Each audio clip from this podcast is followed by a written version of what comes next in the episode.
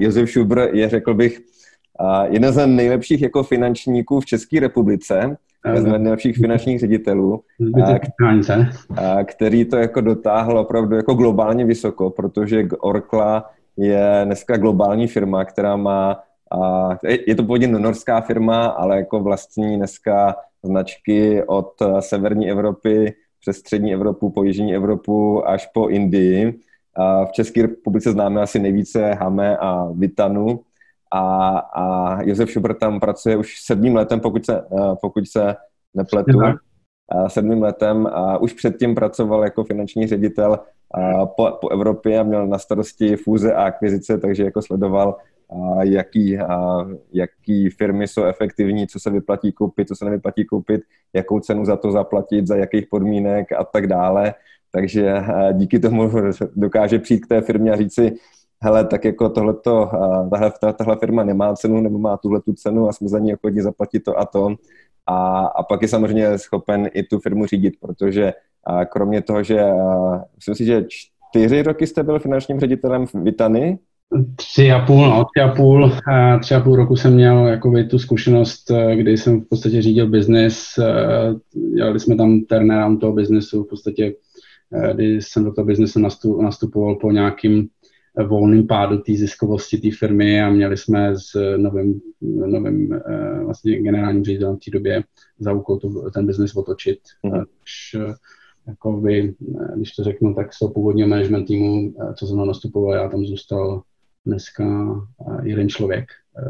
Takže... Jeden, jeden člověk. To znamená, že, že, jako, že Vitana na tom já bohužel neznám jako uh, tuhle tu část historie Vitany, takže Vitana na tom byla hodně špatně, co se týká... Ne, jako špatně ne, špatně, ona na tom byla velmi dobře, eh, pak se tam udělaly určitý, určitý, řekněme, nešťastný kroky v rámci investic do, do růstu a ta, ta ziskovost v podstatě letěla, letěla významně dolů.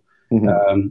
Z nějakých, řekněme, jakoby double digit procentuálních eh, EBITů prostě šla na, na skoro na nulu a eh, během dvou let, takže byla potřeba prostě změna a e, změnit celý ten tým a to nastavení toho, e, toho fungování. Jo? Že tam e, přece nebyla taková, jak bych to řekl, e, česky trošku pohoda e, a e, byla potřeba změnit prostě ten, ten, ten, to nastavení a já už jsem v té době vlastně v Orkle pracoval Eh, a eh, zrovna jsme tenkrát eh, prodávali jednu část biznesu v Polsku, kde pr- pracoval, myslím si, velmi dobrý, velmi dobrý generální ředitel, který dneska je generální ředitel právě toho celého českého biznesu Orkly, nebo československého biznesu Orkly, mm-hmm. Pavel, a po prodeji v podstatě on přešel zpátky do té Vitany a, a spolu s ním a s novým komerčním ředitelem jsme otáčeli ten biznes a myslím si, že jsme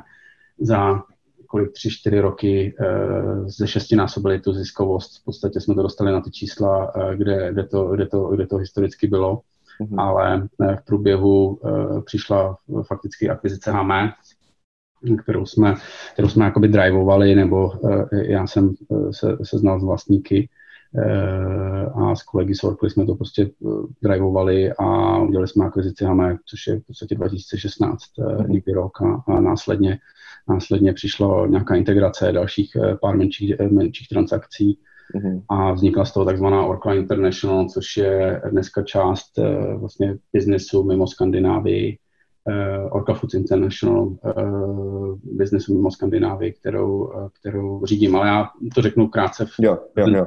A já možná ještě předtím, že se dostaneme k té vaší prezentaci, jenom jednu otázku, protože samozřejmě spoustu lidí zajímá, jaký chyby se dají udělat při tom růstu. To znamená, jestli byste mohl říci, Jaký eh, Já si myslím, že tam, tam přišel velký aspekt a teď ne, ne, nevím, jestli někdo, někdo sedí na, na druhé straně, kdo je eh, naším zákazníkem a... Já myslím si, že ne, pokud, si, pokud se jako, se dobře díval. Tak... Zmiňoval prostě určitý, určitý věci, ale řekněme, my jsme investovali mnohem víc do těch zákazníků, než, než jsme od nich dostávali jakoby v tom růstu, jo. Mm. A, a to, už se, to už se bavíme o té době, kdy vlastně všichni víme, že Česká republika je země slev. Jo, když se podíváte na prodeje, eh, prodeje jídla nebo prodeje obecně, eh, obecně jakoby FMCG, tak tady se prodá více nebo kolem 50% a více v podstatě v, v promocích. Jo. A my jsme, eh, a vy jak ten business drivujete, tak máte eh, několik, jakoby několik, několik aspektů. Že? Musíte prostě mít silný brand, kdy potřebujete jakoby generovat ten off-take, jakoby to, to, že ten spotřebitel to z toho shelfu vezme, že si to koupí. A na druhou stranu musíte zajistit to, že budete mít ten shelf, jo? nebo že, že budete mít tu spolupráci s tím řetězcem. No a ta chyba byla v tom, že eh, my jsme se snažili jakoby některý, eh, některý ty kanály eh, a některé specifické řetězce jsme se nechali zatlačit trošku do kouta a investovali jsme do nich mnohem víc, než jsme z nich dostávali.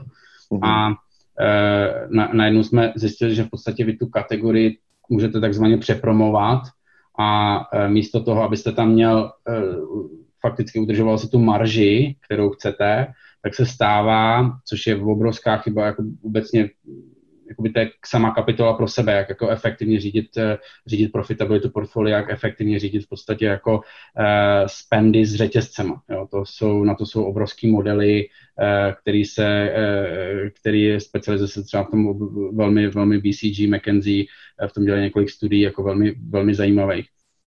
A ale abych se vrátil k tomu, tak tam je, že vy se, může se vám stát, že v podstatě tu kategorii pře, přepromolujete a máte nastavenou cenu eh, jakoby regálovou, byste měli mít třeba 30 korun, ale zákazník je zvyklý, že to koupí za 15.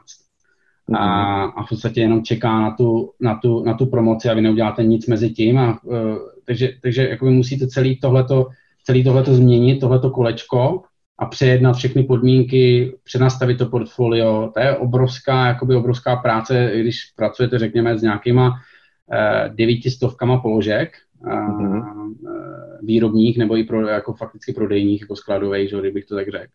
Eh, a musíte to, musíte to efektivně řídit. Jo. Pak k tomu přichází, co já vlastně se tady snažím dneska, dneska říct, jak jak efektivně a ještě za dané situace dneska řídit ten, ten množství, eh, to množství toho portfolia. Myslím, že Lukáš, to, eh, Lukáš jako to bude mít to samé množství, jakoby pro, kolik má zboží a teď, jak, jak říkal sám ten tail, jakým způsobem to v podstatě být efektivně řídit, protože to je alfa omega celého toho biznesu. Jo. Mě třeba, mm. eh, já myslím, že Lukáš je třeba úplně v jiné pozici ne, ne, než my. My samozřejmě tím, jak jsme korporát, tak ten náš balance sheet, na co se koukáme trošku jinak, uh, jsme kotovaní, přece máme ten balance sheet hodně silný, tak teď jako není to až takový jakoby fokus, uh, takže my pořád jakoby pro nás je ta PNL prostě uh, PNL nějaký working capital nebo jako ten pracovní kapitál je prostě pro nás jako takový ty hlavní, hlavní věci a přece jenom ten cash my až tolik teď v tuhle chvíli zatím neřešíme. Doufejme, že to nebudeme muset řešit. Jo ale, uh, ale uh, OK, OK. To znamená jenom ještě ta jedna doplňující otázka, pokud jsem to dobře pochopil, tam je důležitý u těch zákazníků, aby oni si nezvykli, že jim to dodáváte za 15 korun, ale za 30 tak. korun a prostě 30 korun platí a ne, a ne, a ne, ne že budete čekat. Tak, a... ale ono nejde, ne, nejde jenom o to, oni, to, oni s váma domluví různé akce, za které musíte platit, pak uh, zákazník přijde, že, že má 20 let na, uh, že je 20 let na trhu, takže bych chtěl prostě pořádat nějakou akci a že mu to za to musíte zaplatit a, jako různě yeah různé typy, eh, různý typy eh, jako požadavků, eh, který ty, který ty řetězce, řetězce mají. A já si myslím, že to je správně, to jako neříkám, že ne. A je to jejich ty biznesu, oni prodávají prostor, mm. oni prodávají prostě ten, ten metr čtvereční toho prostoru daného a prodávají to, že tam dostanou ty lidi do toho, do toho prostoru a ten si mhm. koupí ten váš, ten, ten váš, ten váš produkt. Ale musí to být prostě eh, velmi dobře vyvážený tak, aby to nebylo jednostranný, jo? aby to mm. nebylo tlačený z, z dané pozice. A já si myslím, že ještě v Čechách jsme na tom poměrně dobře. Jo? Vemte si trhy, kde jsou prostě v podstatě dva zákazníci, tři, dva, tři zákazníci.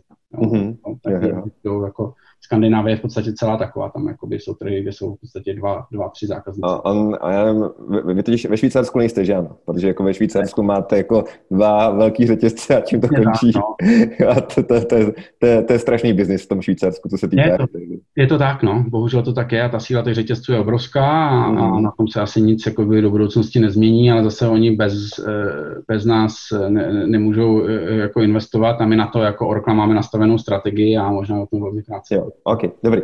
Tak jo, pojďme, ať to stíháme aspoň trošičku a se pustit já, do toho. Já myslím, že, že moc lidí Orklu nezná jako takovou. Uh, Orkla je v podstatě jenom krátký představení té Orkly, abyste věděli, co je. Orkla je největší skandinávský výrobce z brandových, brandových jakoby Eh, rychloobrátkového zboží. Jo. Eh, máme čtyři, řekněme, čtyři různé typy biznesu.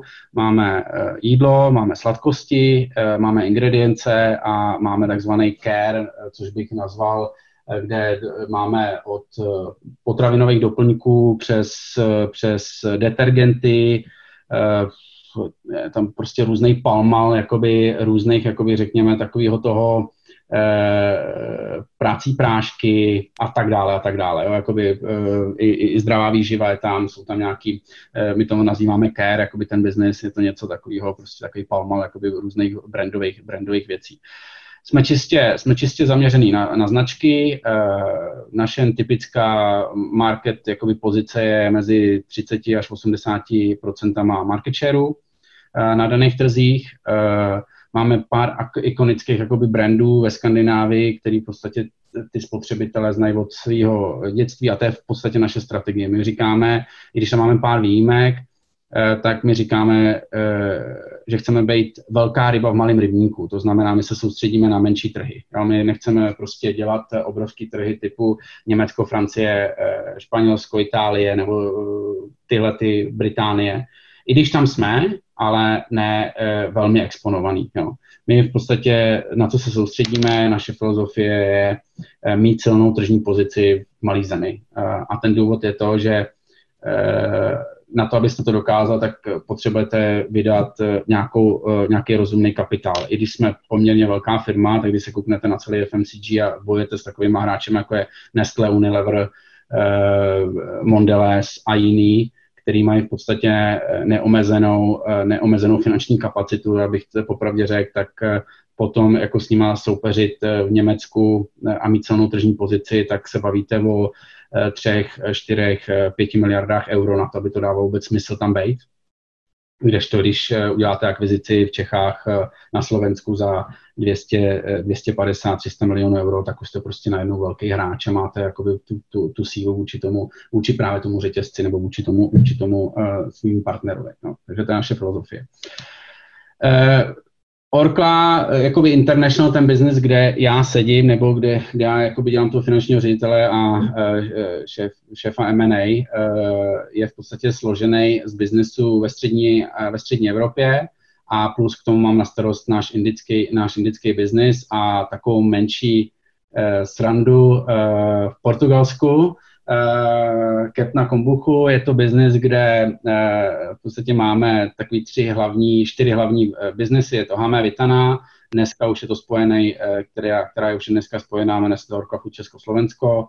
Máme v Rakousku Felixe, když jezdíte lyžovat, což asi teď moc lidí, eh, pár lidí ještě to stihlo, ale víme, jak, dál, tak eh, třeba eh, jsme největší dodavatel v podstatě, v podstatě do food servisu gulášové polívky, kterou víte na svazích, takže jako to jenom bych řekl, to si, co si dáváte na svahu, tak je, tak je z, řekl bych ze 60% vyrobený náma, tak zbytek je prostě další loka, lokální, lokální hráč.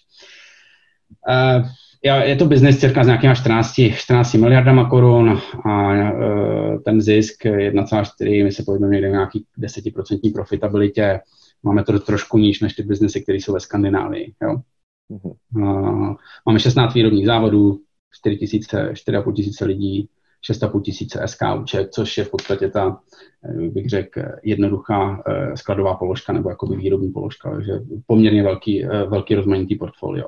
Já se tady rovnou zeptám, když vidím to rozdělení zisku a tržeb, tak ono právě jako velmi koreluje. Dáváte si jako na to pozor, aby ty tržby korelovaly s tím ziskem? Jo, dáváme, jako zisková marže je pro nás velmi důležitá a, e, a jsou tam dva aspekty, jo, který my, my, my sledujeme. My vždycky říkáme, že biznis, který není schopný generovat 10% ziskovost, není prostě biznis, který bychom chtěli dělat. Mm-hmm. A protože to je dlouhodobě neudržitelný, abyste a, a, abyste byl schopni překonat nějaký právě výkyvy, jo, které třeba teď můžou nastat, tak aby jakoby člověk jakoby byl schopný to vybalancovat. Jo. Mm-hmm. A e, my jako máme takovou tu mantru minimálně ve stři, jako když se kouknete obecně na FMC, FMCG velký hráče, tak ta jejich jakoby ziskovost se pohybuje v řádově ještě někde úplně jinde. Jo. Pohybuje se, eh, myslím si, někde kolem 18 a, a více procent. To je čistá marže nebo operační marže? Nebo? To je v podstatě EBIT marže. No? Jako bavíme jo. se, že EBIT je, že jo, eh, je zisk před, eh, od, ne před odpisem, před eh, nákladovými úrokama a, mm. a mhm. Jo? Jakoby, v podstatě jakoby v českém účetním standardu bych se to dal nazvat jako provozní, provozní zisk. Jo? Jo, jo. Takže aby tam byl desetiprocentní provozní zisk. Minimálně, minimálně. minimálně. Uh, to je taková jakoby naše, naše mantra, uh, kterou my, my, my, my razíme, ale jsou výjimky, ať už nahoru nebo dolů. Jo? Uh, a pak je otázka strategie, jako jak, chceme to, jak to chceme udržovat. Ale jo, standardně a já jsem na začátku měl trošku jiný pohledy, ale musím říct, že dlouhodobě, co jsem, co jsem a co jsem ty biznesy viděl, tak je pravda, že když to těch des, nebo blízko těch 10% není, tak je, tak je ten, s tím biznesem něco špatně dlouhodobě. Jo, jo. OK. Takže tak, e, to je něco o Orkle. Já, já jako mám tu přednášku nějakým způsobem připravenou, ale spíš, eh, spíš já si myslím, že mně se líbilo i to povídání, které jste eh, měl s Lukášem a budu rád, když se lidi budou rovnou ptát a, a mm-hmm. prostě pokládat dotazy. Já si myslím, že nebudu říkat nic, co, co všichni ostatní neví.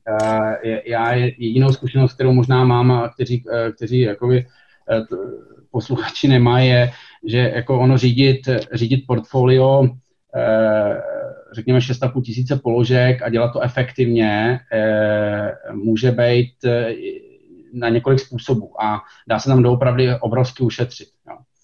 A e, v dané situaci, která přichází, si myslím, že to jakoby zaměření na tu efektivitu toho portfolia bude chtít víc a víc, a e, protože e, budete muset zajistit nějaký fungování toho biznesu a nebudete schopný prostě, řekněme, hasit požáry všude. E, budete, člověk se bude muset soustředit na ty požáry, jako alokovat ty zdroje na to, na to hašení těch požárů, kde to, kde to dává smysl. První je, a já to říkám ze zkušenosti z jednoho prostého důvodu, že já jsem měl možnost kupovat ty biznesy nebo možnost se na ně dívat, tak najednou zjišťuju, že eh, věci, které by mně připadaly jako nemožný, se stávají možnýma. A to, že eh, eh, přijdu do několika firm, které jsme chtěli historicky koupit a člověk se začne bavit s tím managementem a, a, a zjistí, že doopravdy oni neznají svoje náklady, neznají, neznají Eh, přesně kde co je, eh, řídí to tak nějak, eh, jak bych řekl, přes palec trošku a to si myslím, to se že... třeba jedna o relativně jako velké firmy. Jo, a poměrně velký, no, jako i přes stovky milionů euro jsem viděl. Ano, jo, přesně tak, já jsem taky jako... a, a musím říct, že mě to samotného dost překvapilo, když jsem tam poprvé přijel, a jsem zjistil, že nezavírali měsíčně, ale kvartálně a Eh, že v podstatě eh, to řídili kvartál na kvartál a nevěděli, co se děje z měsíce na měsíc. Mm-hmm. Najednou jim ty čísla lítaly plus minus 50-60 milionů korun, jako žádný mm. problém, no, jako, že ne, ne, byli úplně v klidu, jo, jako, mm. asi takhle. Yeah. Ale, ne, takže jako znalost těch nákladů co jsem si všimnul, tak ve většině firm vždycky jako by lidi ví, za co je tak nějak jako utrácej. To jako by ví. Uh, potom znají nějak ty svý dodavatele. A ne ještě úplně jakoby perfektně, ale znají je. Ale kde, kde, kde se stá, ztrácí, jakoby, kde se stává velký problém, a kde jsem viděl obecně uh, velký nedostatky, je alokace těch nákladů, jako speciálně u výrobní firmy. A uh, viděl jsem kompromisy, kdy Eh, kdy komerční ředitel v podstatě tak nějak jako nastavoval si ty náklady tak, aby mu vycházel ty exportní marže dobře a v mhm. podstatě ty náklady přehazoval na nějaký jiný položky do jiného segmentu a najednou, a najednou prostě eh, to celý kompromituje eh, fungování toho biznesu, jo, a, a funguje to kompromitování té organizace. Vemte si, že prostě takhle máte nastavený řízení fakt firmy, která má 50, 60, 70 milionů euro uh, tržby a najednou nám prostě začnete dělat takovéhle kompromitující věci. Takže alokace, uh, jestli chci dobře znát a jestli chci dobře eh, řídit portfolio, tak musím mít dobře alokovaný ty náklady. Nesmím si lhát uh, a nesmím dělat ty velké kompromisy. Jako samozřejmě alokace je vždycky kompromis, mm. ale není to, není to, uh, není to za mě, uh, nesmí to být do extrému bící. Jo. Mm.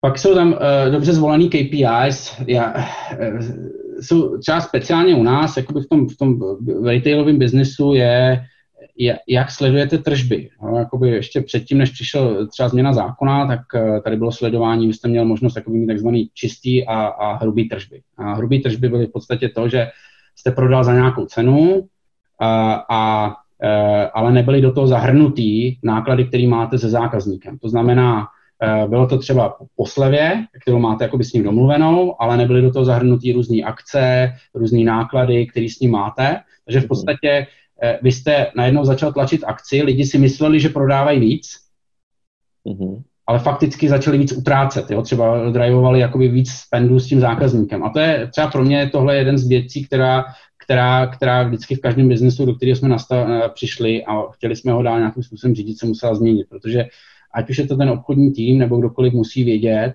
že musí být zodpovědný za ten svůj spend jo, a musí jakoby, mhm.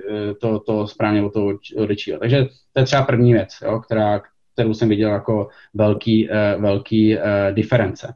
Mm-hmm.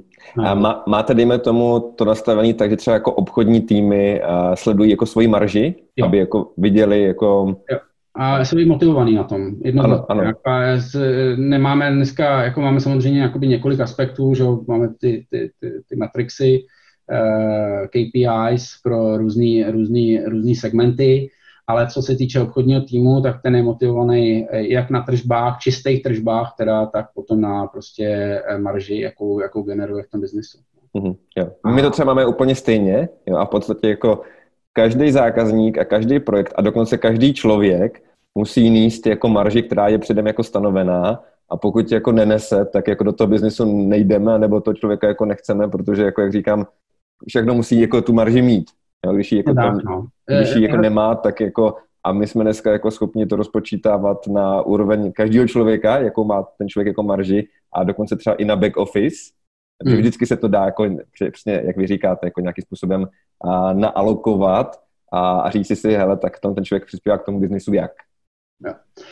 Já jako s tím absolutně souhlasím a to je věc, kterou, na který bych nedělal nikdy kompromis, že eh, obchodníci nebo obchodní tým má být prostě motivovaný vždycky na tom, kolik vydělá a ne kolik jakoby přinese biznesu, v, co se týče tý, eh, tý, to, toho objemu. Jo. Ten objem mm. je mhm. samozřejmě někdy důležitý, ale pro mě je vždycky důležitá věc, kolik mi jakoby z toho zůstane. To je jako, co, co já, co já jako uh, preferuju. A ve všech biznesech jsme to vždycky měnili. Eh, když jsme tam přišli, tak se měnil samozřejmě motivační systém. Mm-hmm. OK. Já, my jsme spolu jakoby diskutovali tu prezentaci předtím a, a myslím si, že vel, velmi dobrý eh, od vás doporučení toho, jak eh, Roberta, jak jakoby, je, v podstatě co každý sleduje. Jo? Myslím, že Lukáš má třeba, jak jsem říkal, jinou pozici, taky jiný biznis, ty biznesy jiný, menší a, a třeba je sám schopný procházet ty faktury, ale je pravda, že když prostě máte, eh, jak říkal, ten čes nebo tu velikost, tak tam už to jakoby ztrácí tu, tu efektivitu a tam se to musí nastavovat eh, trošku, eh, bych řekl, jinak. Obecně CEO v čím větší firmě, tím, tím je to takový víc nastavený leadership eh, ve smyslu toho, eh, já mám tu možnost, jakoby, řekněme jsem, Vitana to byl nevím, dvoumiliardový biznis, eh, dneska je to 14 miliard a když, se, když vidím, jakoby, jak se řídí jakoby ten velký kolos úplně, tak, tak to už není ani o těch číslech, jakoby spíš o směřování celý, celý té lodě, jo. To tam prostě neuděláte ze dne na den, nezměníte to kormidlo, jo. tam jakoby neuděláte to rozhodnutí ze dne na den, že by se příští den to dělalo jinak. Tam se prostě řídí, říkám, to kormidlo má prostě najednou obrovskou, obrovskou setrvačnost I, a v této době i, myslím si, že ty velké firmy mají neskutečnou nevýhodu, protože jakoby poslat tu message skrz tu organizaci prostě trvá strašně dlouho a to nastavení mentální e, ty organizace trvá strašně dlouho. A proto jakoby Uh, co já obecně jako u CEO preferuje každý CEO by měl mít prostě nějaký KPI dashboard. Jo. Já mám potom nějaký jako nastavený, měl by si sledovat v podstatě jakým způsobem, a myslím, že to je, dělají většina z nich, uh, nějaký 12-měsíční forecast s 3-měsíčním detailem. Jo.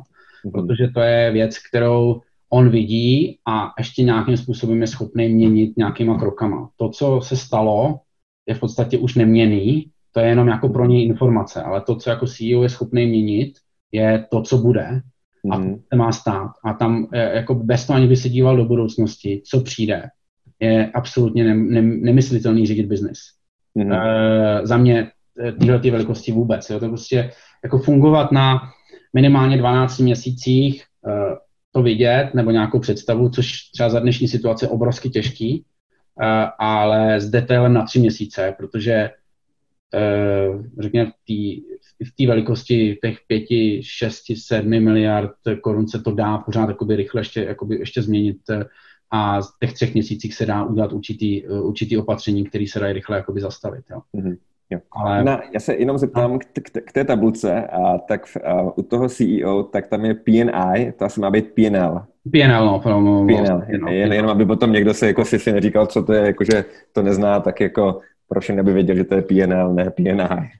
Jo, takže uh, eh, CEO, uh, eh, potom uh, komerční ředitel, já ten v podstatě na denní bázi nějaký jde, jak je sales reporty a marže. A to je v podstatě jeho den, den, denní chleba a myslím si, že ten to řídí a měl by to takhle řídit. Jo.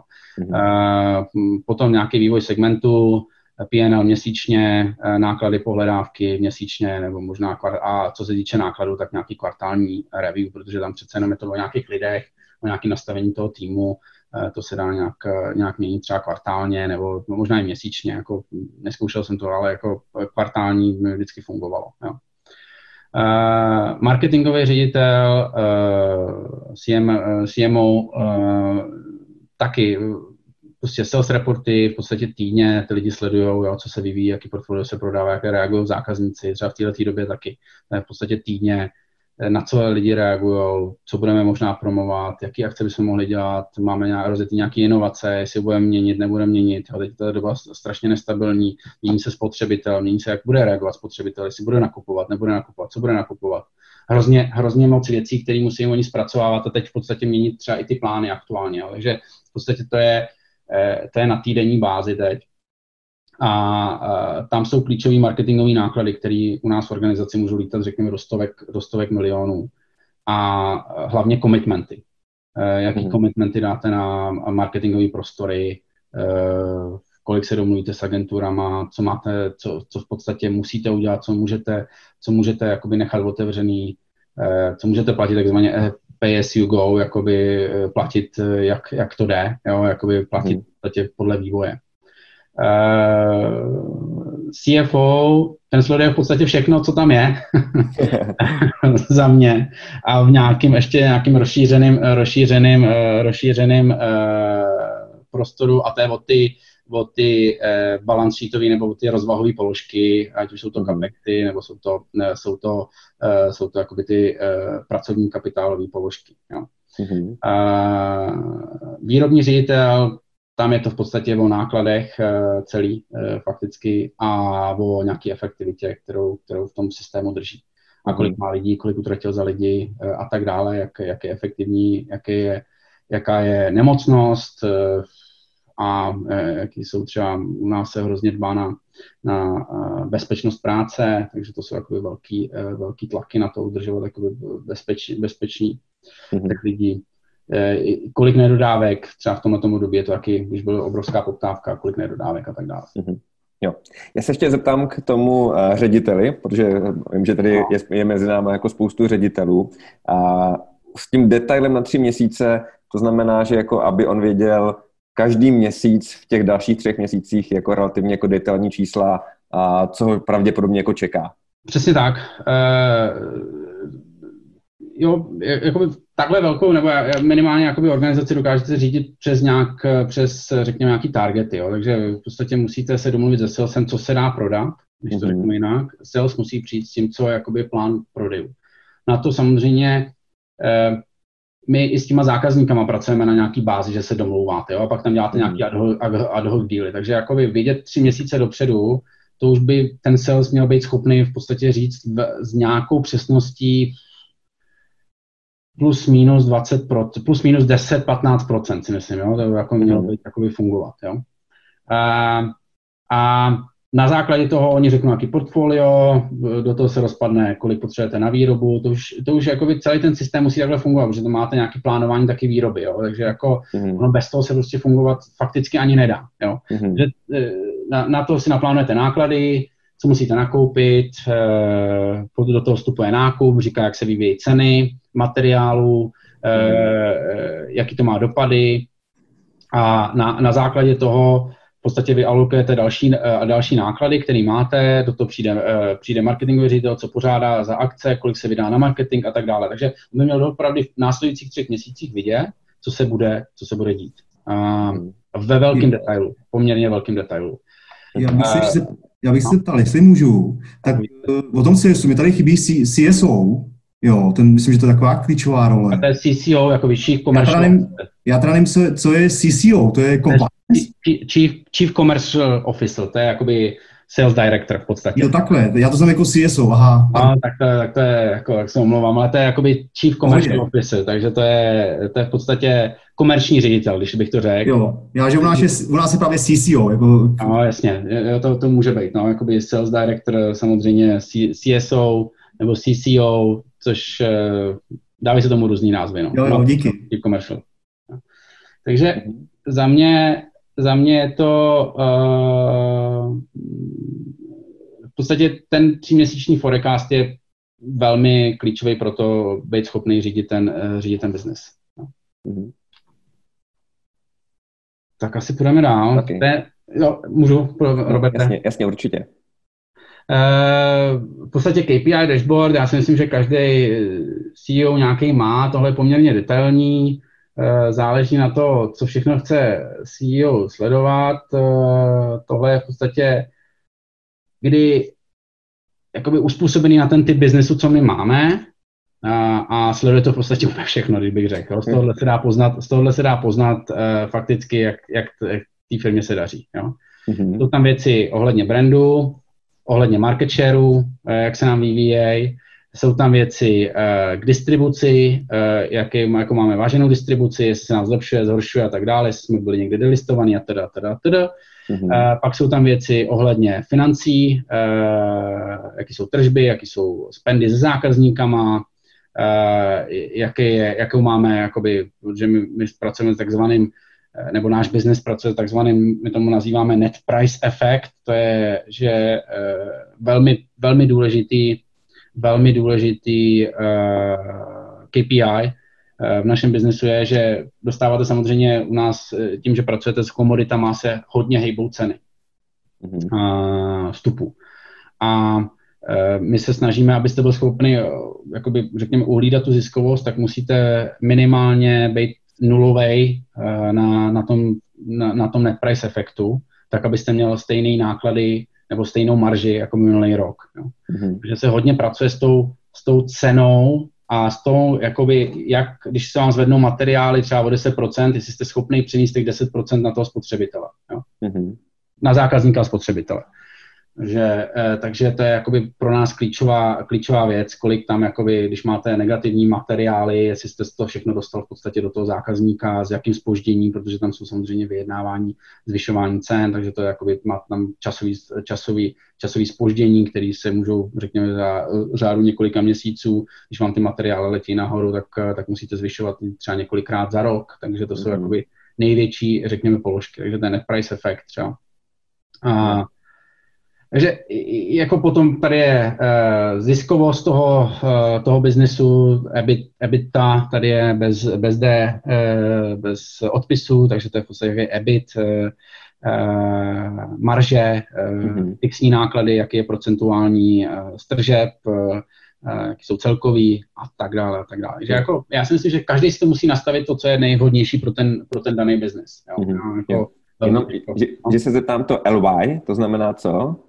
Kde jste teď, LY? Na, na, nahoře, na každý, vlastně úplně nahoře jako LY target. Jo, last year. Last year. Jo, jo, jasně, OK. Jo. To znamená, jako, co tam bylo v loňském roce, jaký je aktuální cíl, jaký je cíl, jaký je, jaký je rozdíl a jaký je mezi tím rozdíl.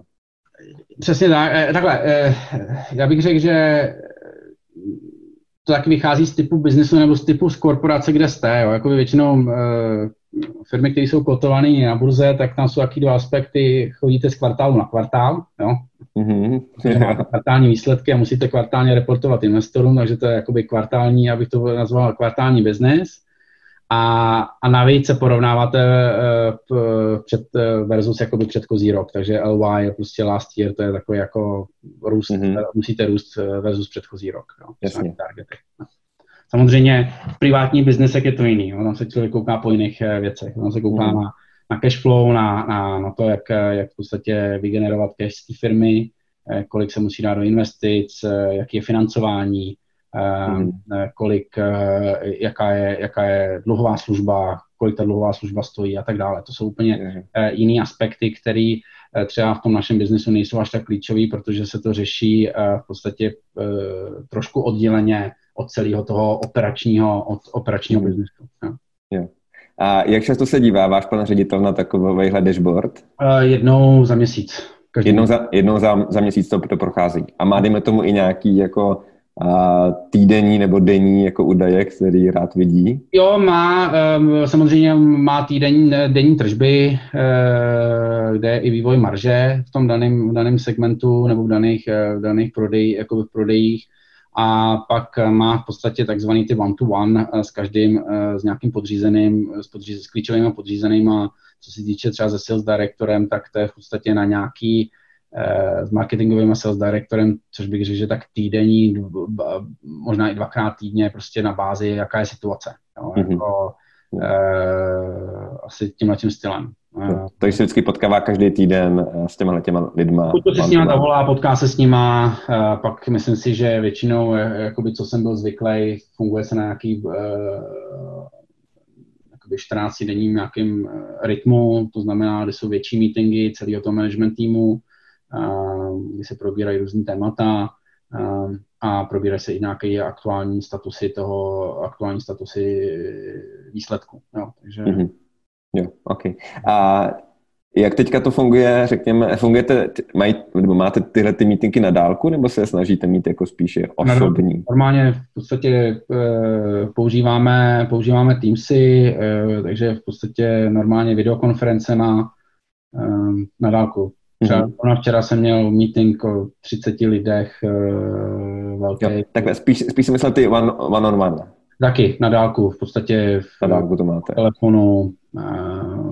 Myslím, my máme jakoby hodně mezinárodní management, takže i ty lidi jako kolikrát si prostě jsou zvyklí. Uh, já mám v podstatě svého nadřízeného, který sedí ve Švédsku, uh, takže mm-hmm. do Indie, mám s kolegama z Indie telefonáty, takže jako v podstatě my, i, my jsme zvyklí na, nějakým, na nějaký bázi a fungujeme třeba, já sedím vlastně v těch, těch, těch orgánech těch společností a funguji v podstatě na nějaký kvartální bázi, kdy kvartálně se většinou tam ukážu mm-hmm. a máme nějaký board, eh, board meeting, jo, takže yeah. Podstatě v tomhle tomu hledu. Tady ještě, protože samozřejmě jako spoustu z nás vždycky zajímají ty finance, tak jenom v, tý, v tom sloupečku Reduce Cost, Drive Efficiency, a tam je CM. CM znamená co? Kontribuční marže.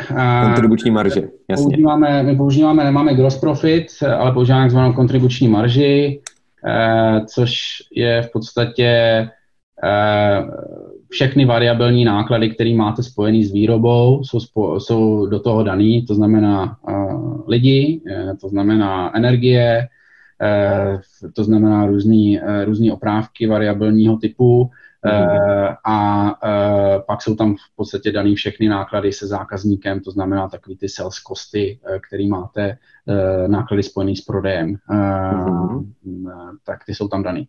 A uh, máme čistě takzvané uh, naše marketingové náklady, kterými vykazujeme, jsou čistě marketingové náklady, které jsou dané na takzvanou uh, exposure, my to nazýváme exposure, to znamená uh, to, co jenom utratíte uh, v médiích, a uh, doopravdy investujete do budování toho brandu, ale ne do budování prodeje, ale uh, do mm-hmm. budování toho brandu. A v podstatě.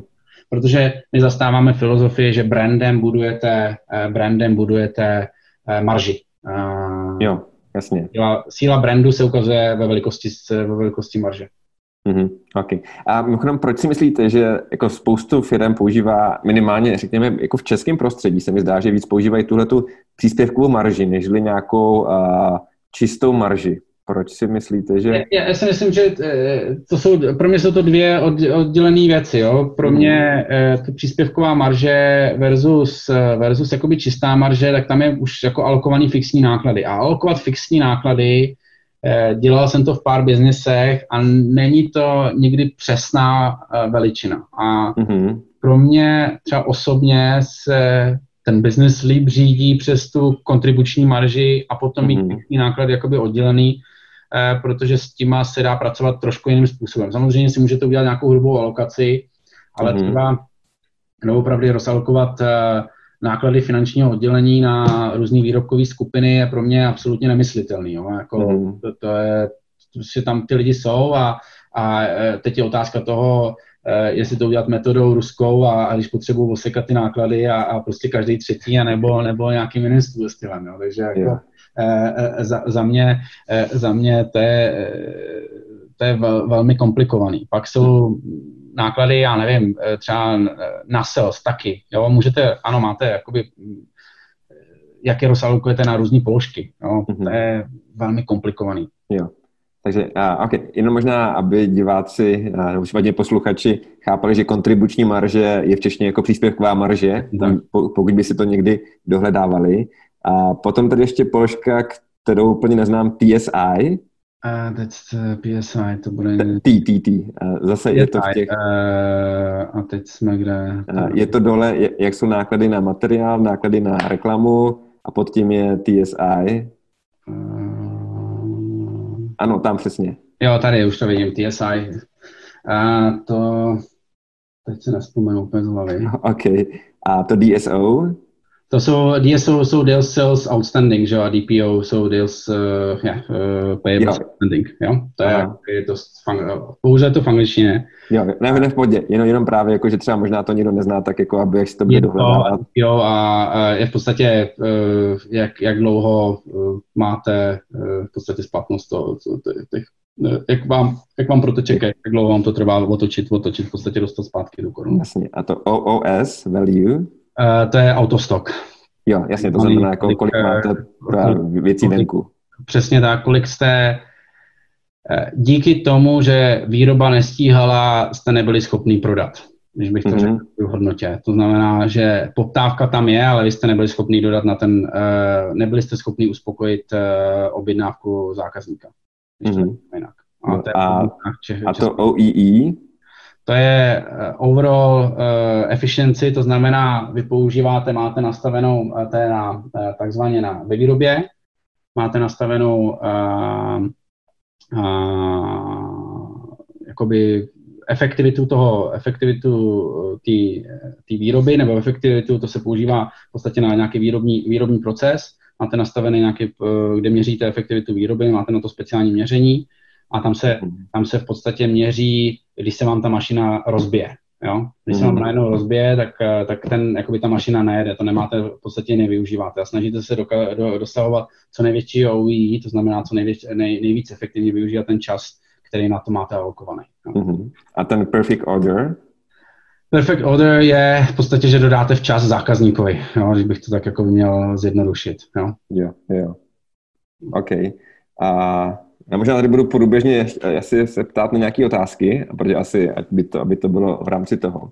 A Martin Kužňar se ptá, jestli v letošním roce neplánujete investice do sterilizace vzduchu ve výrobnách.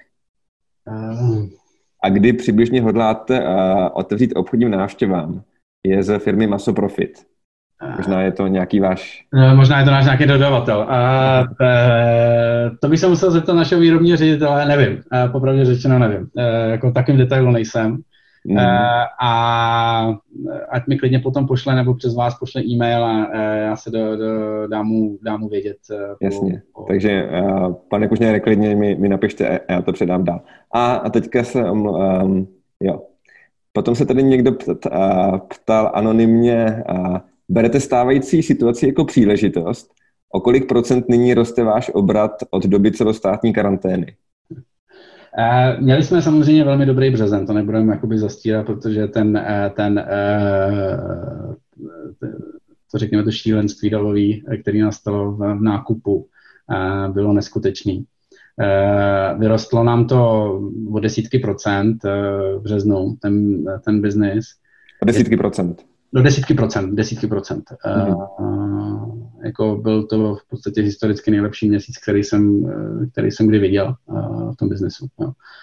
Um, a to skrz, skrz všechny trhy, kde jsme. Uh, to nebylo jenom výjimkou Čech.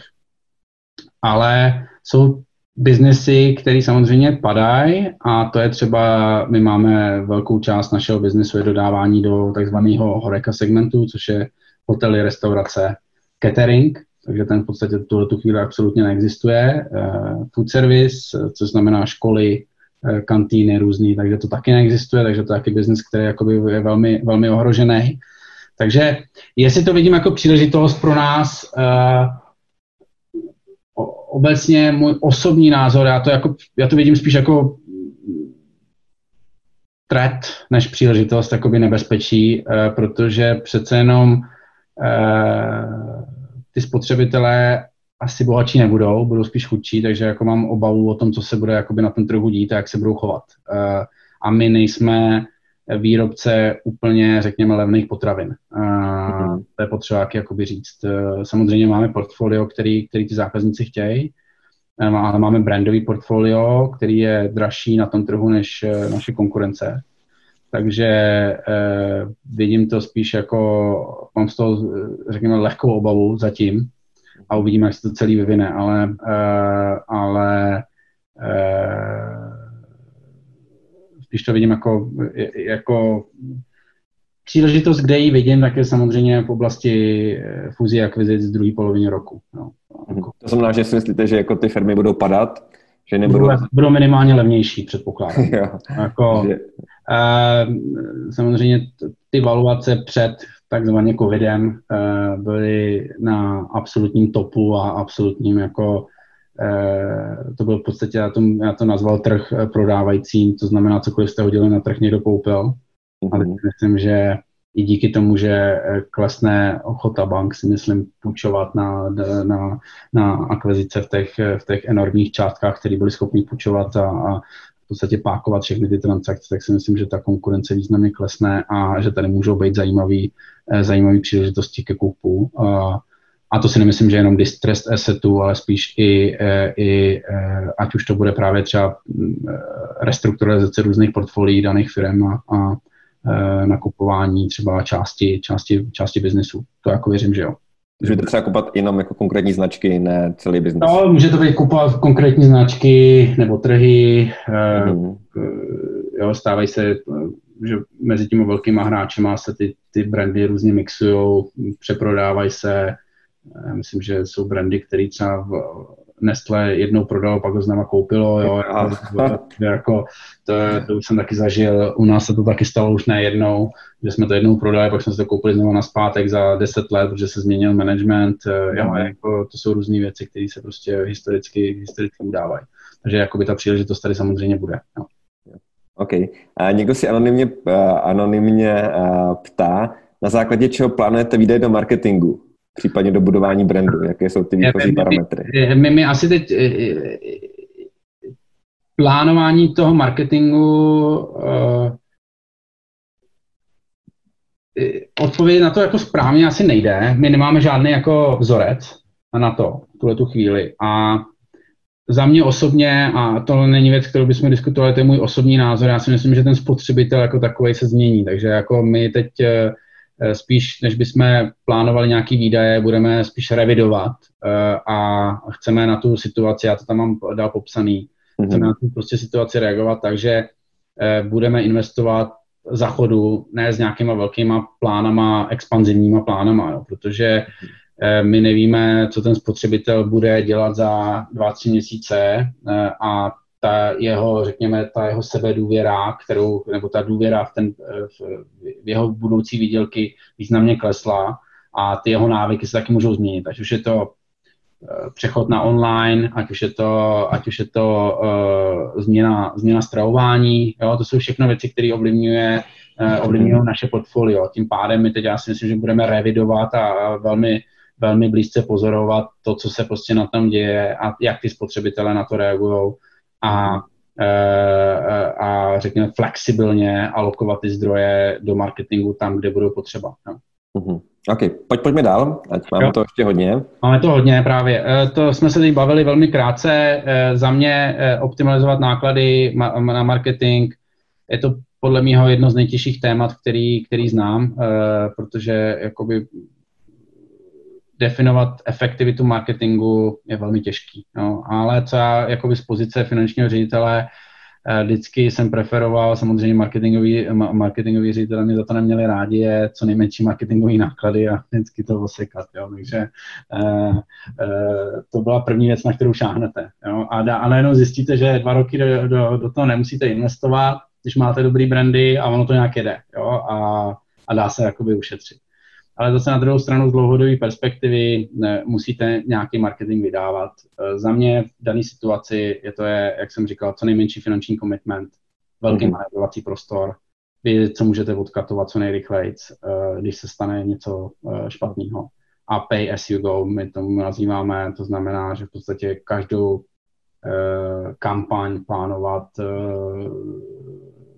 ten daný moment a snažit se jakoby efektivně vyřešit, vyřešit tu situaci, že to je v podstatě kampaň po, po kampani, že to není na, na, na v rámci nějakého budžetu.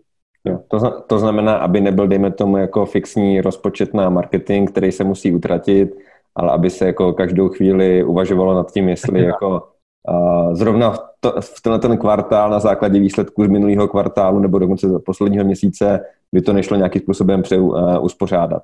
Je, no. je to tak a, a, a to jsou i další aspekty, které jako u nás přicházejí v úvahu a to je, že my jsme součástí nějakého většího celku. A to mm. znamená, že eh, kdyby náhodou nastaly na tom větším celku určitý, eh, řekněme, výkyvy, tak bude třeba v podstatě od nás doručit něco, něco extra, takže to je jako tohle se všechno musí brát v potaz, takže za mě ten marketing je první věc, na kterou asi šáhnete a je, mm. je, je, je to nejjednodušší, jo, za mě jako asi mm.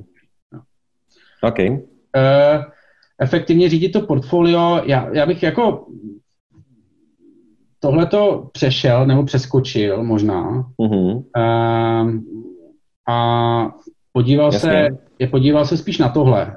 Uh, Určitě. Na, na, ten, na tenhle ten slide, který jako v podstatě v, praktici, v, prakti, v praxi říká, jak my jako řídíme portfolio, nebo jak já jako se snažím tohleto, tohleto věc dělat. A myslím, že většina, většina lidí to tak dělá úplně podobně. Znamená, my si připravujeme nějakou, eh, snažíme se jakoby kouknout na to portfolio tak, jak eh, podle produktu, nebo spíš tohle jsou fakticky tady, to jsou jakoby produktové řady, nebo segmenty, toho, segmenty, kterými, kterými obsluhujeme a koukáme se, jaký biznis je nejvíc ziskový a to z pohledu jakoby procentuální marže, velikosti tržeb a e, potom díky tomu ty absolutní marži. Mm-hmm. A tohle si myslím, že dá velmi dobrý, e, velmi dobrý e, přehled o tom, co vytváří zisk, kde se ten zisk generuje. A většinou, co jsem se koukal na biznesy, tak i když máte 30-40 kategorií, tak najednou zjistíte, že jsou tam uh, třeba produkty 1, 2, 3, produkty, které vám generují i 20-30% zisku. Mm-hmm. A to se bavíme o tisících produktech a najednou tam máte třeba 3-4 produkty, které jsou doopravdy extrémně klíčové a bez nich si nedokážete představit, že když je přestanete prodávat, tak vám spadne v podstatě celý biznes, když bych to řekl. A to je mm-hmm. v tom biznesu velmi dobře definovat, a říct si, že tohle to jsou pro mě ty core věci, o které já se musím starat a bez těch já nejsem schopný žít. Cokoliv ostatního já jsem schopný obětovat, ale bez tohle, když mi nebudou performovat tyhle ty moje, třeba já bych řekl, že pro nás je to, eh, já myslím, že to tady můžu říct, většina lidí to bude vědět, pro nás to třeba bude paštika majka, jo? Jako to je jeden z klíčových produktů, který, který všichni známe, pro mhm. nás to je jeden z velmi důležitých produktů, který my prostě vyrábíme a a bez toho my prostě nedokážeme, ta, ta firma by nebyla tou firmou a i ziskově by to bylo velmi, velmi negativní dopad pro nás. Jo. Mm-hmm. To je jeden, jeden třeba z, z takových produktů velkých. A pak jsou to různý segmenty, které prostě generují obrovské množství toho, toho zisku a, a bez nich se prostě nejste schopný, schopný obejít. Mm-hmm. A do, no, Já se tady rovnou zeptám, protože řekněme, dokonce občas můžete narazit na to, že ta marže je, je záporná, jo, že prostě jako vám to generuje vám to generuje nějaký uh, zisk, pardon, nějakou ztrátu v reálu. A, ale co dejme tomu, když, uh, řekněme, abyste, abyste mohli odebírat, řekněme, že, teďka si vymyslím, jo, řekněme, že, že jsem uh, Kaufland a je, je to hypotetický, extrémně hypotetický příklad, který jako se nenastane, ale abychom si to dokázali jako představit. Jo. To znamená, že řekněme, že uh, vy nám jako dodáváte produkt 4 a produkt 3, který třeba pro nás může být jako ztrátový dokonce. Jo?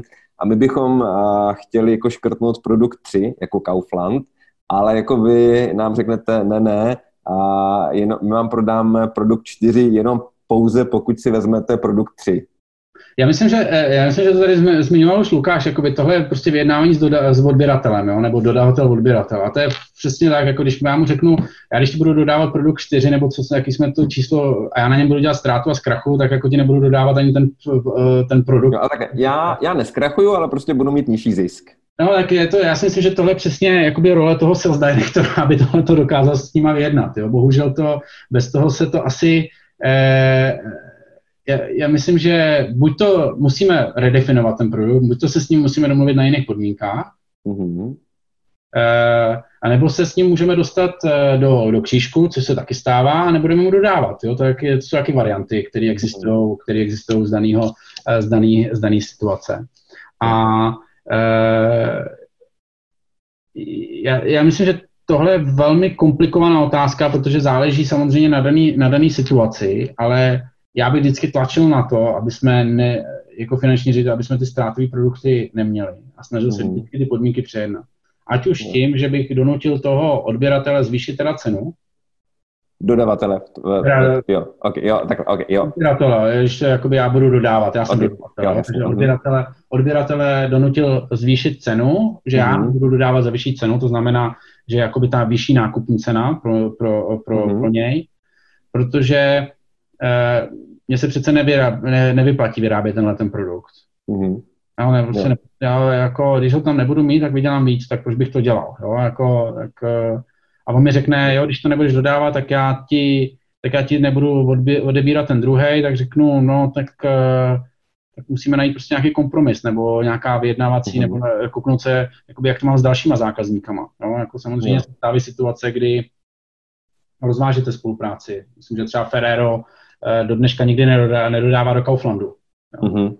A jo. taky žijou a taky prodávají a mají krásný maržovitost. Eh, vím, že dokonce jednou Prazdroj eh, byl schopný nedodávat do Kauflandu rok, nevím, mm-hmm. půl roku. Jo? jo. Se najdou, najdou se hráči, kteří si to lajsnou a řeknou, že do. Kauflandu budou dodávat. Platí to, dejme tomu, i když a, řekněme, že ten dodavatel mi chce jako dodávat jenom v případě, že od něho budu odebírat nějaký minimální objem, No, to znamená, že zase, řekněme, produkt 3 je pro mě ztrátový, ale musím ho mít proto, abych generoval ten obrat od toho dodavatele? Velmi komplikovaná otázka. Asi u nás to, to je zase, jakoby, že to je síla dodavatelsko-odběratelský řetězec, jako máte vyjednávací sílu vůči tomu, vůči tomu svýmu dodavateli, jo, já mm. jako vel, velmi komplikovaný na to odpovědět. Já myslím, že to je případ od případu, jo, můžou být případy, mm. kdy kdy asi se, když budu mít, eh, řekněme, když on mi řekne, já ti nebudu dodávat eh, ingredienci, bez který já nevyrobím nějaký produkt, který je pro mě klíčový, aniž by si vzal tenhle ten produkt a postaví mě v podstatě k, eh, ke zdi a já nebudu mít na výběr, tak asi třeba v daný moment to vezmu. Jo? Mm-hmm. A, ale já si myslím, že tady se dostáváme za mě v diskuzi a to je eh, na nějaký vyjednavačský kurz na to, jak jasně, situaci vyřešit, jo? protože tohle není asi o, o, až o finančním řízení, Aha. jako spíš o, o strategii vyjednávání a strategii jako strategii hledání toho, eh, toho daného řešení, jo? Než, mm. než, než za mě eh, finanční řízení. Jo? Finanční okay. řízení je o tom, že mám faktické čísla a tak, tak mm. se snaží řídit. Okay. Co dělat v případě, že dejme tomu mám jako nějakou fixní výrobní nebo personální nebo řekněme jako prodejní kapacitu a teďka si jako poškrtám ty produkty, to znamená, že jako většina těch... Já musím škrtat i ty, i ty fixní náklady, jak to nebude fungovat ten model. Jo? A já si myslím, že to je přesně o tom, o čem se bavíme. A já si myslím, že tohle je tady ten přístup, já to pak mám někde ještě jakoby mm-hmm. rozvedený dál, ale obecně, eh, tím, že poškrtám, řekněme třeba produktovou skupinu 3, to tady ten, ještě budu ukazovat, ten zelený, tenhle, ten a tenhle, samozřejmě jako přijdou o, o dost marže, ani se to jakoby zdá, jo. Ale já, když třeba tohleto oškrtnu a zavřu, tu, zavřu třeba tu, tu, tu výrobní kapacitu, tak uh, budu, muset, uh, budu muset propustit třeba nějakou část lidí, ale ve finále můžu ten systém udělat efektivnější a jakoby uh, vydělat víc. A zažil jsem takovýhle uh, biznesy, pár jsme jich takových kupovali, kdy v podstatě uh, jsme uřízli jednu, dvě nohy a najednou ten biznis uh, v absolutní hodnotě vydělával několika násobně víc než předtím. Mm-hmm. Protože jsme ořezali, v podstatě jsme našli jakoby zdravej, zdravej i v absolutní hodnotě, protože se budete moct, jakoby za, za, tady už v tomhle množství máte taky nějakou omezenou kapacitu toho týmu. Mm-hmm. No, a ta kapacita toho týmu, eh, jak to říká jeden můj velmi dobrý kamarád, mi říká, no to v podstatě je moc zajíců, na který chcete, na, na který chcete střílet. Jo? A teď už je to o alokaci marketingových nákladů, o alokaci lidí, o, o tom, že za to, za to dáte, eh, dáte tomu energii, že s tím se snažíte něco zpracovat. Proč byste měl dávat energii do produktu, který vám dělá, řekněme, 10% marži, mm-hmm. se s tomu stejně nikdo nebude věnovat, stejně nikdo na to nebude mít čas, tak proč to tam mít, proč to prostě nebudu říznout, neusekat pár lidí, nesna, nesnažit se jakoby radši ty lidi soustředit na něco, co dává větší smysl, najít tu efektivitu toho portfolia. No. Mm-hmm. OK. Tady Barbara Lišková se ptá, Dobrý den. V případě, že vaše portfolio dlouhodobě nedisponuje 10% provozním ziskem, a očekáváte ochlazení na straně poptávky, jak budete reagovat? Máte tři hlavní produkty, které generují 50% tržeb. Děkuji. Je, my si zrevidujeme to portfolio, očekáváme ochlazení, to znamená, my se koukneme na to portfolio, jestli nemůžeme nějaký portfolio fakticky teď v tuto chvíli uděláme mnohem agresivněji, se na to budeme dívat, jestli nemůžeme snížit eh, velikost toho biznesu a dělat to efektivněji, mm-hmm. menším počtem, eh, menším počtem uh, SKUček. Mm-hmm. A buď to, uh, buď to ty biznesy některý zavřeme, nebo se pokusíme rychle odprodat, cokoliv. cokoliv. Mm. No, protože můžou být lepší vlastníci ten daný moment a v podstatě nemusí vás to stát ani to zavření nic, ale můžete ten biznes odprodat. Už jsme to párkrát udělali takhle, historicky, mm. v jiných částech třeba biznesu. OK, dobrý. Pojď, snad jsme, jsme, jsme to zodpověděli, pojďme dál. Uh, a tohle je třeba ještě jakoby mnohem ve větším detailu. Jo? V dané kategorii máte samozřejmě počty nějakých SKUček. Jo? To můžete, když to vrátím na zpátek, kdybyste si vzal třeba produktovou skupinu 7 nebo 6, tak tam má třeba x dalších jakoby, produktů a v tom se taky dá ještě jít jakoby, ještě do, větší, do větších detailů, v podstatě po jednotlivých prodejních položkách, kde budete, kde budete řezat. A to je první věc, kterou bych asi Eh, dělal v, v těch portfoliech, vždycky se snažil od, odkosit ten tail. Um, na to máme v podstatě uh, jakoby mechanismus, kdy marketing, marketing uh, jednou až dvakrát ročně se tohleto prochází a teď třeba to budeme dělat mnohem častěji uh, za dané situace. Jo. Mm-hmm. To jako víme stoprocentně. A bude se to v podstatě katovat ten tail, co nejrychleji to bude protože nikdo nechce vyrábět věci, které ne, nedělají marži, které nedělají tržby, nedělají e, a negenerují nic. Jo. Mm-hmm. A takže budete rychle, budete mnohem víc e, jako se věnovat, e, věnovat tomu, abyste, abyste se, abyste generovali co největší množství v té skupině většině A, aby ta skupina A rostla. To je přesně to, co jsem říkal. To je mm-hmm. to, co, kde vyděláte nejvíc peněz do budoucnosti. A my jsme to viděli v několika biznesech, jo, a to je přesně o tom fokusu. My jsme přišli do biznesu, kde, kde nám uh, říkali, uh, že chtějí růst v exportu. No. My jsme říkali, fajn, to je pěkný. No, roste, rostete v exportu, my jsme se koukli, když kolik ten export dělá, dělal 8% nebo 5%. Jo. Celkových tržeb, pak jsme říkali, to je fajn, tak to je skvělý, ale jako samozřejmě ono růst na uh, udělat 100% na milionu, uh, uděláte z toho 2 miliony a uděláte krásný 100% růst, ale když máte 500 milionů nebo víc nějaký kategorii a uděláte tam 3-4% růstu, tak je to, tak je to, tak je to řekněme 15 milionů z 500 milionů, ale to vám padá, když tam máte velkou ziskovost, tak vám to padá tou pěnelkou krásně dolů, takže ono je jakoby realokování toho těch zdrojů prostě do těch vysokomaržových biznisů, vysoko jakoby klíčových, klíčových těch, je prostě klíčová věc k tomu, abyste uspěli v tom daném, uh, ještě v té krizi ještě mnohem víc, jo. Uh, mm-hmm. OK, jenom tady u tohoto grafu, co znamenají ta čísla nalevo a napravo? Uh, to je procento, jo, myslím. Tady to je 110, bohužel tady to je takhle jakoby jo, jasně, portfolia, jo. To je procento tady.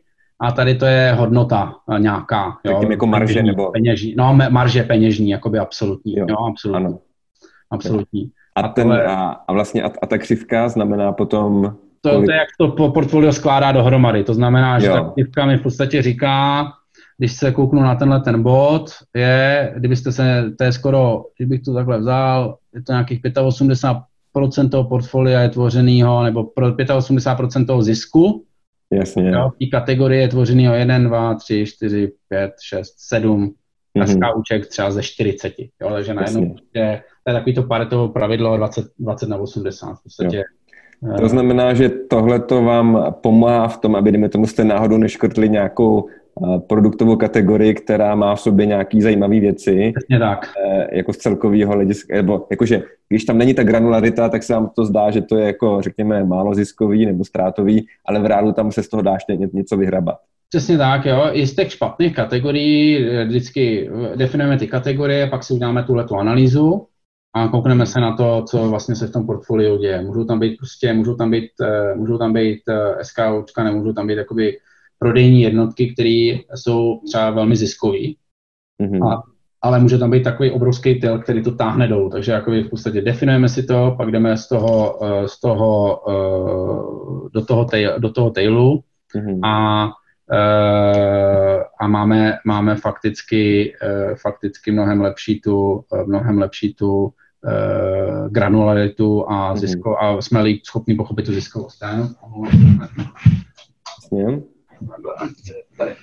Jo, je to lepší, je to no, lepší. Neviděl jsem si to.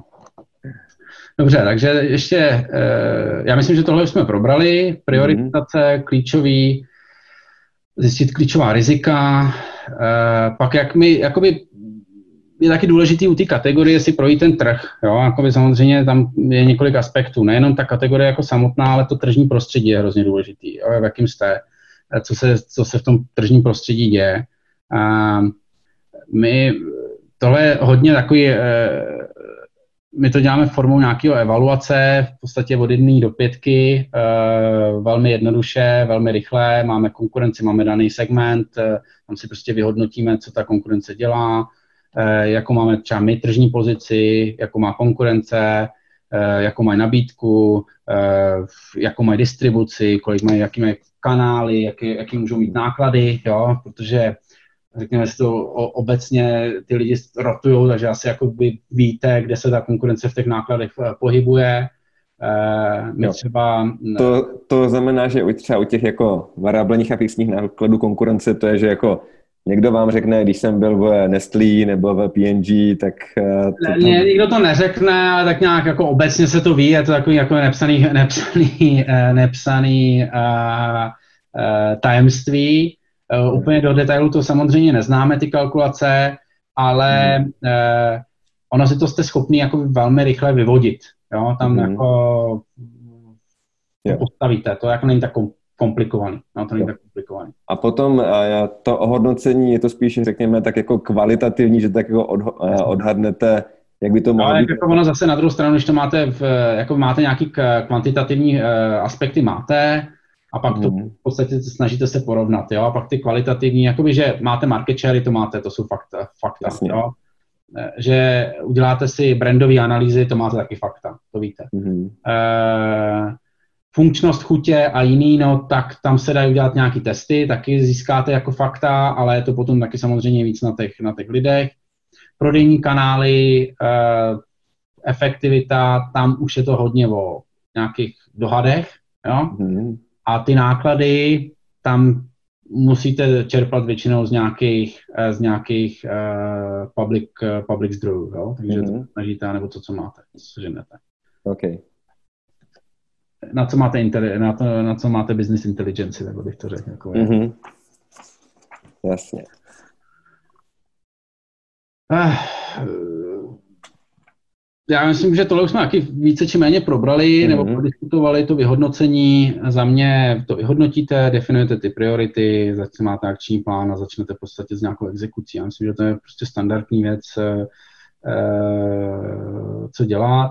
Obecně při tom portfoliu je hrozně klíčová věc dobře vyjednávat s dodavatelem se zákazníkama, jo? protože vy budete katovat a nemůžete to katování dát zadarmo. Jo? Když odkatujete kategorii, tak musíte na tom taky něco získat, nějakým způsobem s tím zákazníkem nebo něco, nahradit to, protože budete v podstatě dávat prostor někomu jinému. Jo? Ten, ten zákazník ten prostor stále prodá, takže potřebujete nějakým způsobem mít i dobrou strategii eh, pro toho zákazníka. Takže to není tak, že řeknete, já to dneska tady odříznu, nebudu vyrábět eh, tenhle ten produkt, ale musíte se domluvit se salesem, co v podstatě on přijde za tím zákazníkem a celý to musí být schopný zexekuovat. Jo. Mm-hmm. Uh, a potom je to, když máte neprofitabilní portfolia, já bych fakticky se vždycky vyplatil zavřít i hned. Mm-hmm. To znamená nepřemýšlet nad tím a udělat rychleji. Rychlej řez. Rychlej řez. Ono to dokonce jako méně bolí, když je to jednou a hnedka, nežli jako škrtat to po deseti procentech každý měsíc. A jako prostě rychlej řez. Ne, vydělává to rychle, protože, Pro... protože to trvá prostě strašně dlouho a to je, samozřejmě všichni říkají, jak to nejde, jak to není možný, ale vždycky to jde. Protože ono jako i třeba pro tu morálku těch lidí je strašný, když jako když dejme tomu, jako najednou propustíte 50%, tak je to strašný, ale jako dá se to přežít ale když každý měsíc jako propuštíte 10%, tak ty lidi už jsou jako vyděšený, jako kdo, kdo půjde ten další měsíc a chodí prostě do práce vyděšený, že jako furt tam budou jako nějaký škrty. No, jako třeba to, to jsou, v tom jsou náročné integrace, když děláte velké integrace velkých biznisů a děláte je e, po částech, tak samozřejmě ta komunikace je klíčová k, e, k tomu danému týmu. E, hmm. Samozřejmě jako velké integrace jsou Eh, z tohohle pohledu absolutně eh, klíčová komunikace vůči, vůči tomu danému týmu. No. Mm-hmm. Že eh, nikdy to neuděláte najednou, nikdy nespojíte ty firmy najednou, nikdy nespojíte všechno najednou. Takže to děláte po částech mm-hmm. a děláte to třeba v průběhu roku, dvou. Uh, takže jakoby ty lidi fakticky se nejlepší, když jim otevřeně řekněte na začátku, jak to bude vypadat. A jakým způsobem to, jakým způsobem v podstatě ten plán jim představíte a oni musí, oni do, budou vědět do nějaký daný, do nějaký daný doby, eh, že ten na ten moment přijde nějaký rozhodnutí a oni budou vědět, co s nimi fakticky bude. No. Takže, ale to je, to je jiná kapitola. Jasně. Já, eh, co se týče eh, i, i zadaných situací, to portfolio se nějakým způsobem mění a dá se expandovat. Eh, já si myslím, že to je v pořádku a expandovat se musí. Musíme nahrazovat jakoby, ty kategorie, které umírají. Jak jsem říkal, to spotřebitelské prostředí se mění a je potřeba najít jakoby, nový růstový příležitosti. Ale i, i, jako co se týče teď, tak já bych expandoval tam jenom, kde opravdu vidím nějakou rychlejší návratnost. Ne nějaký long, eh, dlouhosáhlý, dlouho, dlouhotrvající projekty. A to jako bych asi nebyl schopný podpořit.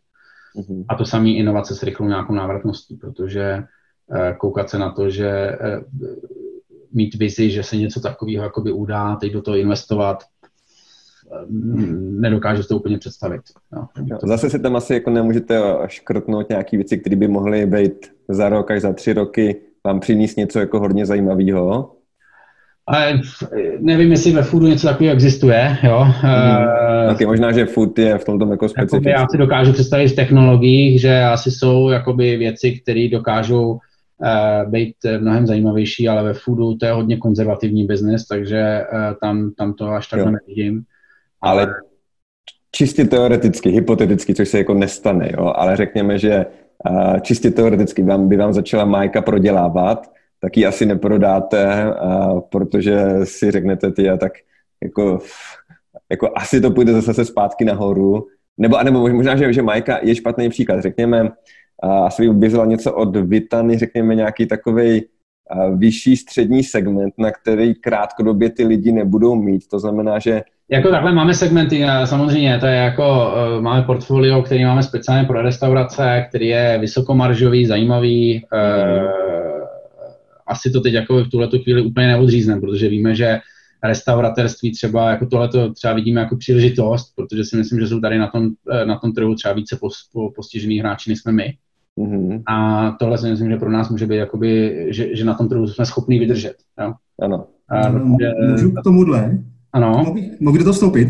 Ano, ano. Teď, teď ty inovace, Pepo, tak uh, mně to přišlo strašně neambiciozní právě na ty inovace a tak dále, ale přesně, uh, jak se řekl vlastně, že food, přesně, já jsem z bankovnictví z digitálu, tam je to jasný, ale je u vás typu inovace, inovace typu balení, jaký balení prostě, nebo uh, co je u vás inovace? ve foodu. Můžeš nějak přiblížit? Nebo jako... Třeba inovace je, já nevím, Inovace je, kterou bych řekl, velká inovace je Beyond, Beyond Meat. Viděli, asi jste všichni hmm. sledovali story Beyond Meat, eh, což je v podstatě veganský burger, kdybych to řekl. To je inovace, která přišla na trh, eh, už je dlouho na trhu, ale eh, celý, celý fík je v tom, že to není dělaný ze soji nebo ze, sojový, ze sojového toho, ze sojových bobů, jakoby na soja based, ale je to dělaný, eh, je to dělaný takzvaný P based, což je jako, eh, jak bych to řekl, je z proteinu, hráškový protein, no, nebo něco na, na této bázi, no, v češtině, když bych to řekl. Jasně, takže, takže nějaký takový balení typu, který se ti samo recykluje, do roka, když to nespotřebuješ. Nebo jo, to je takový high vision moje, jakoby, jo, a to u vás není. Jakoby, jo. Jako je, e, jsou různý typy balení, já jsem viděl jako recyklovatelný balení, který prostě sami v podstatě se mhm. rozložejí, že dneska jsou papírový, my děláme třeba, eh, máme velký úspěch, e, obrovskou inovaci globální, kterou jsme udělali, e, jednu, máme kartáč, recyklovatelný kartáček, my máme firmu, jmenuje se to Jordan, e, kartáčky e, a v podstatě, což je jedna z největších, eh, největších jako eh, výrobců, řekněme, dentálních, dentálních prostředků v, v rámci Skandinávie. A globálně jsme teď uspěli s výrobkem, který máme recyklovat, nebo z recyklovatelných materiálů a sám se recykluje kartáček. Mm-hmm. A to je třeba jako inovace v rychloobrátkovém zboží, která si myslím, že je třeba převratná, jako zatím to nikdo nemá. A to je, to je inovace, kterou, eh, kterou jakoby bereme jako za velkou. Jo? A, a v rámci no, obalu a v, v rámci obalu to je to samý, jo? Ale, eh, ale asi to není tak rychlý jako v tom digitálu, jo? Mm-hmm. bych to řekl, jo? To není z měsíce. Mm-hmm. My, u nás za ta inovace, jakoby změna chování toho spotřebitele ve foodu, a teď si to berte i na sami na sebe, je strašně dlouhá. Jo? Mm. Já pořád miluji svíčkou. A nezměním. Ne, a je to tak, já jí, mám jí rád a mám rád tu chuť. Jo, jako, mm. a to je jakoby chování toho spotřebitele, strašně dlouhý. Jo, jakoby mm. změnit toho spotřebitele, aby jet něco jiného, trvá doopravdy hrozně dlouho. A i teď dej, dej, dejme tomu v souvislosti se koronakrizí, kdy ty lidi najednou nechodí do práce, nechodí na meníčka a jsou více doma a vaří si ať už instantní Každý to pořádá rád jako. Já, já prostě jako já poprosím ženu, ať udělá svíčkovou, protože ji mám prostě rád, tak jako dám si jako i když jsem doma. Jo? A, a, a to je, já si myslím, že jsou prostě určitý návyky a speciálně v tom jídle je to neskutečně konzervativní. Mm-hmm. Lidi doopravdy ne, eh, od určitého věku neradí měnit ty své návyky. Jo? Mm-hmm. Pak je tady generace, já, máme na to několik analýz, pak je tady samozřejmě ta mladší generace, která se k tomu, která se k tomu foodu jakoby chová trošku jinak.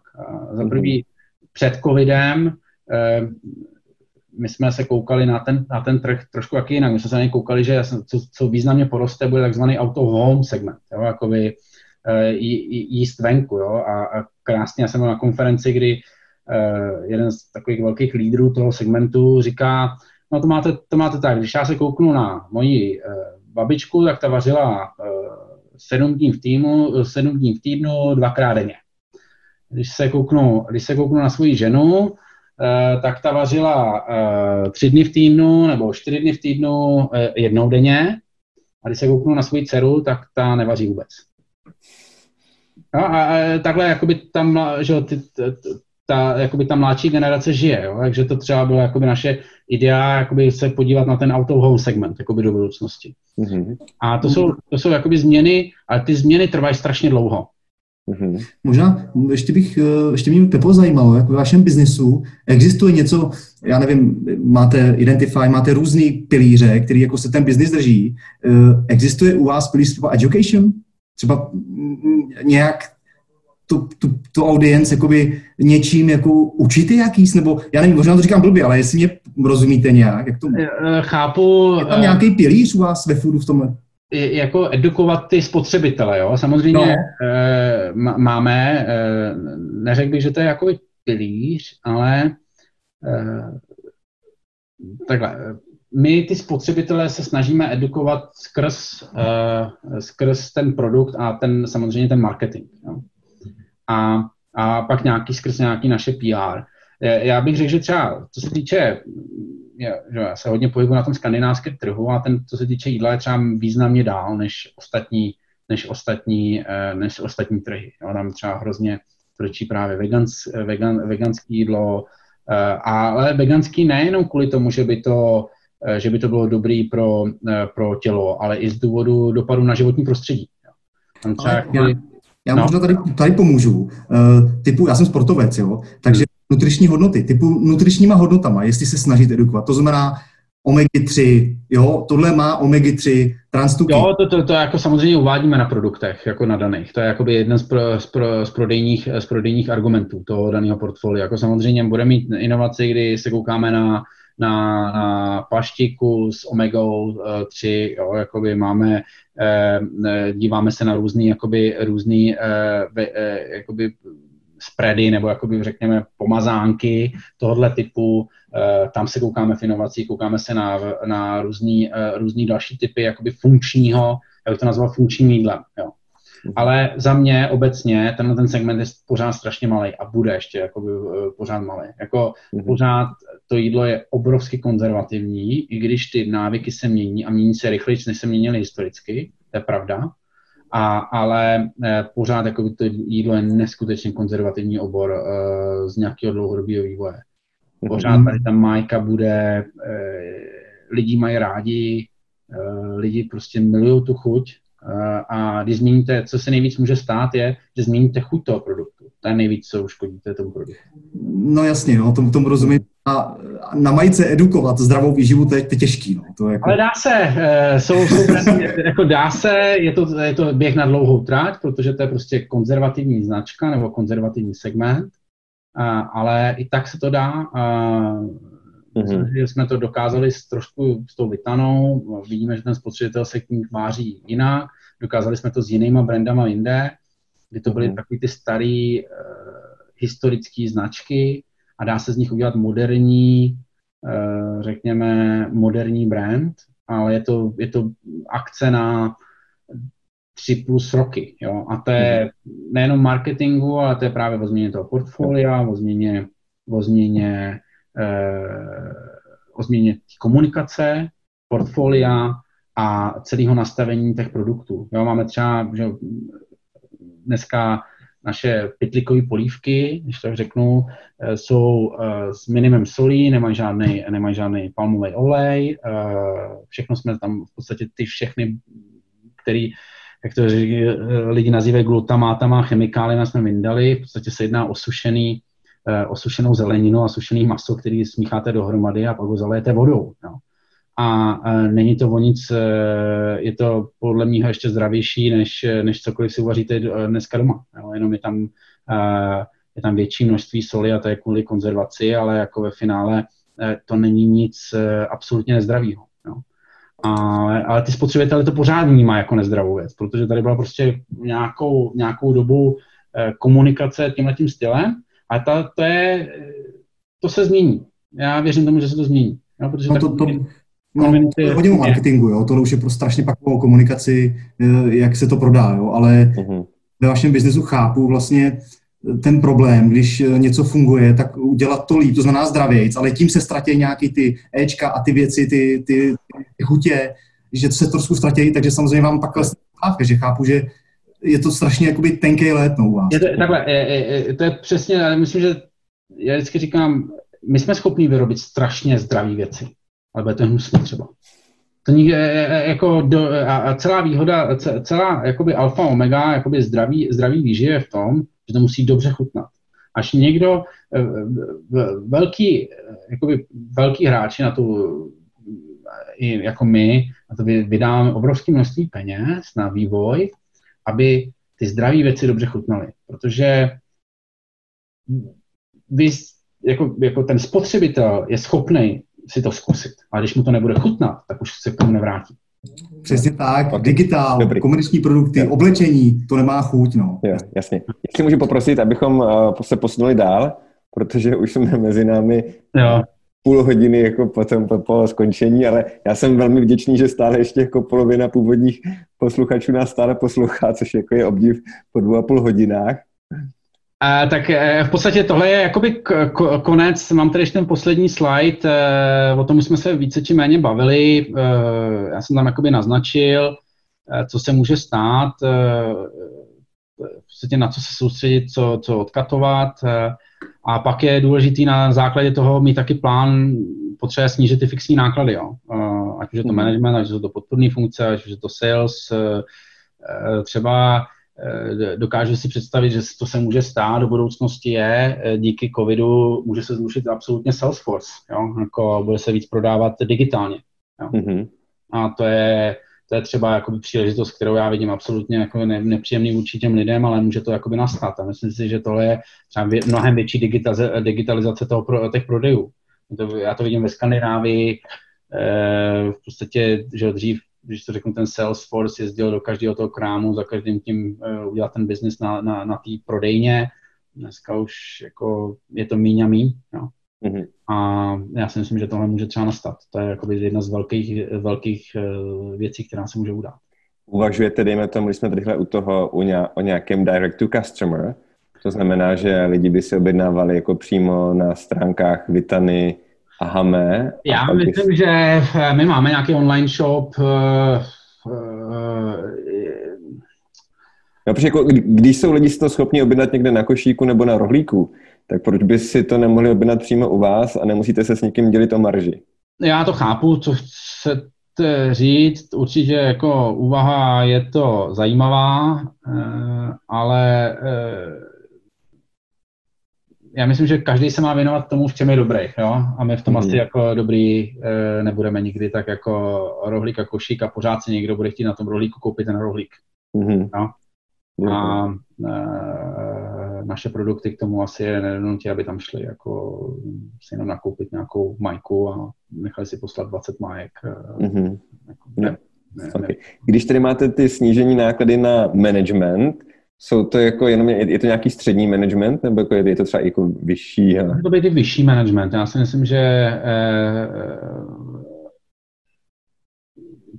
jo, třeba se zavřením fabriky je samozřejmě velká část tam to, toho managementu té fabriky jo, půjde třeba pryč. Eh, může to být i eh, devaluace různých rolí, různých lidí jo, s daným segmentem. Může to být v podstatě Eh, snižování kompetencí, eh, jako je to, je to nepříjemná věc, ale v krizi se dá dělat cokoliv. Mm-hmm.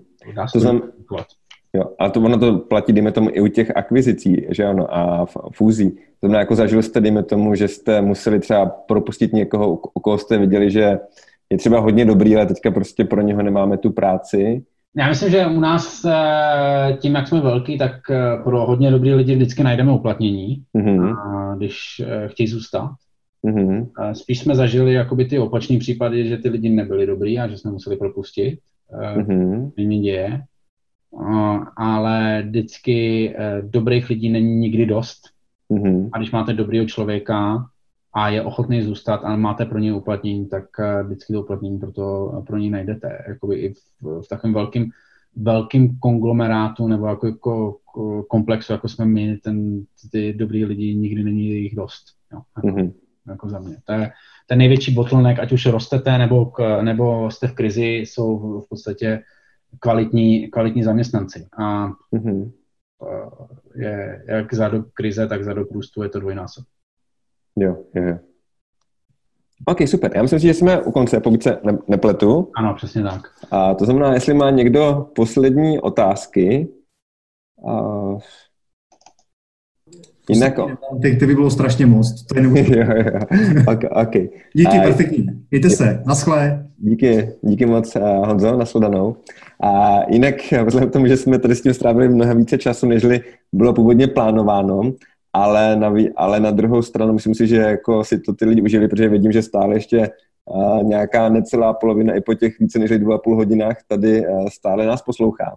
A takže to uděláme tak, že vlastně tu moji přednášku, kterou jsem měl mít, tak uděláme speciálně, aby se lidi mohli přihlásit. A možná tam se ještě k tomu někoho pozveme.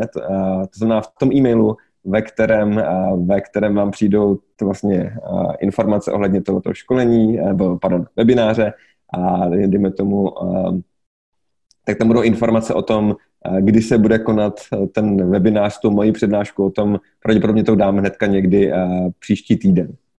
Takže myslím si, že tady už nemáme uh, žádné, uh, žádné otaz, uh, otázky. Takže vám všem děkuji za to, že jste vydrželi tak strašně dlouhou dobu. A děkuji stoprocentně Josefu Šuberovi za naprosto špičkovou přednášku. A ano, tady další děkuji víc studený za to, že to bylo super, díky. A taky vám děkujeme to znamená, všechno dostanete e-mailem zítra, posílá se to automaticky a moje jméno je Robert Němec a velmi vám děkuju a mějte se moc pěkně, ať vám ty biznisy fungují co nejlépe. Díky moc. Díky, naschle. Naschle.